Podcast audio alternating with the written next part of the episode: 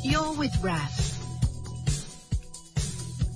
Uh, earlier this morning, the convention centre, very close to the ABC building, the convention centre down at South Bank, I headed down there to get my first dose of a vaccination.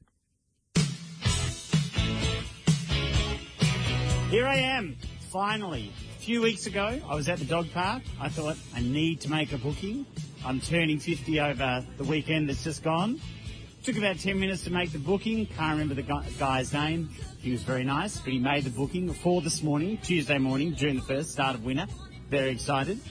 Didn't have to wait very long here because I'd pre-booked. I think the wait now is about three hours for walk-ins at the convention centre today. Hi, I'm just recording this for the radio. What do I have to do? So we just need to sanitize and pop on a new Oh, mask you for must. me. Okay, hold on. Do the hands while the microphone in your hand. Hi there. Hi Carly, I'm Raf. How you going? So you're here to get AstraZeneca vaccine today? I'll take anything you give me. Well, you're eligible for AstraZeneca.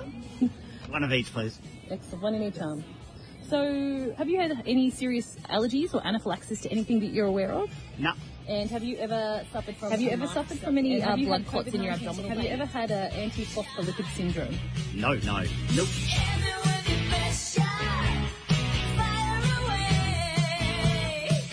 Uh, so do you have any questions for me before we move ahead into the next part? How many jabs have you put in people's arms, do you think? I have lost count. Dozens? Hundreds? Hundreds, hundreds, lost count. Anybody faint yet? Yes. Oh, really? People faint.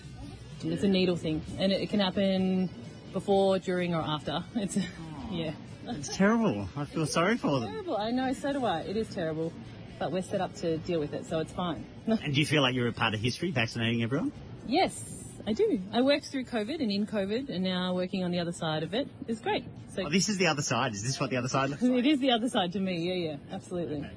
Uh, I'll just make a quick note. So, some things that you might expect after this immunisation. There's potential for you to have uh, some common side effects. So, they include things uh, like a sore arm, a dull ache in that arm, similar to what you may have experienced with the flu jab. Um, it's common to be really lethargic in the next 24 to 48 hours, and potential to have a mild headache and fever as well. Do you think that's going to go on the radio? Uh, well, I mean, you can probably still work because no one has to look at you if you look rubbish. Good, Put excellent. it all on Nurofen if you need to.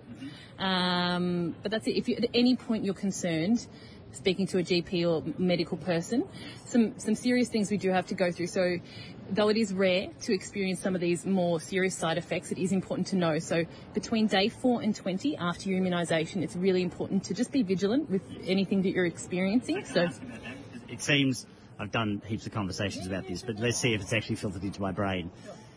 After day four, if I get a headache and the Panadol doesn't work, especially, that's when I go to the emergency department or go to the doctor. Absolutely. So that's a persistent headache. Abdominal pain is another serious one that you need to be aware of. So persistent headache, abdominal pain, chest pain, shortness of breath, swelling in a limb, those kinds of things are red flags anyway, but could be precursors to some more serious things going on. So on a serious side, they're things to just be aware of, though they are very rare. Okay. But you happy to consent to have this done today? 100%. Excellent. And are you right or left-handed, Raf? Right-handed. Shall we do it in your left arm?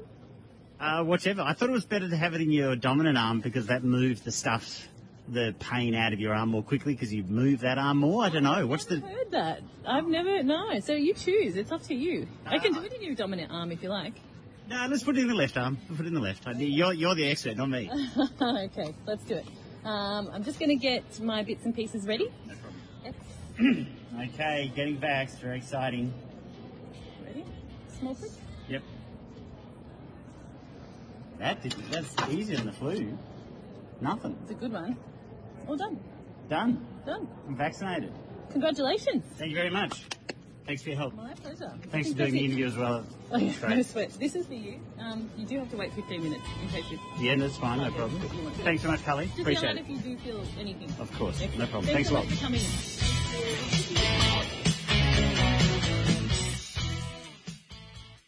Uh, and done. Slight tingle in the arm. Uh, feel like 1% off. Like there's just very slightly, not quite, so which I think is a very expected uh, part of the process. And there you go. Um, very easy for me though. I'm mobile. Um, it was easy for me to book because I also booked before this latest outbreak and before the lockdown. I just happened to click over to 50 over the weekend, which is why I made the booking. We still don't know. Like they, they haven't really counted how many aged care workers have got the vax. And there's a significant issue with the people who are supposed to be at the front of the queue, people who have disabilities significant enough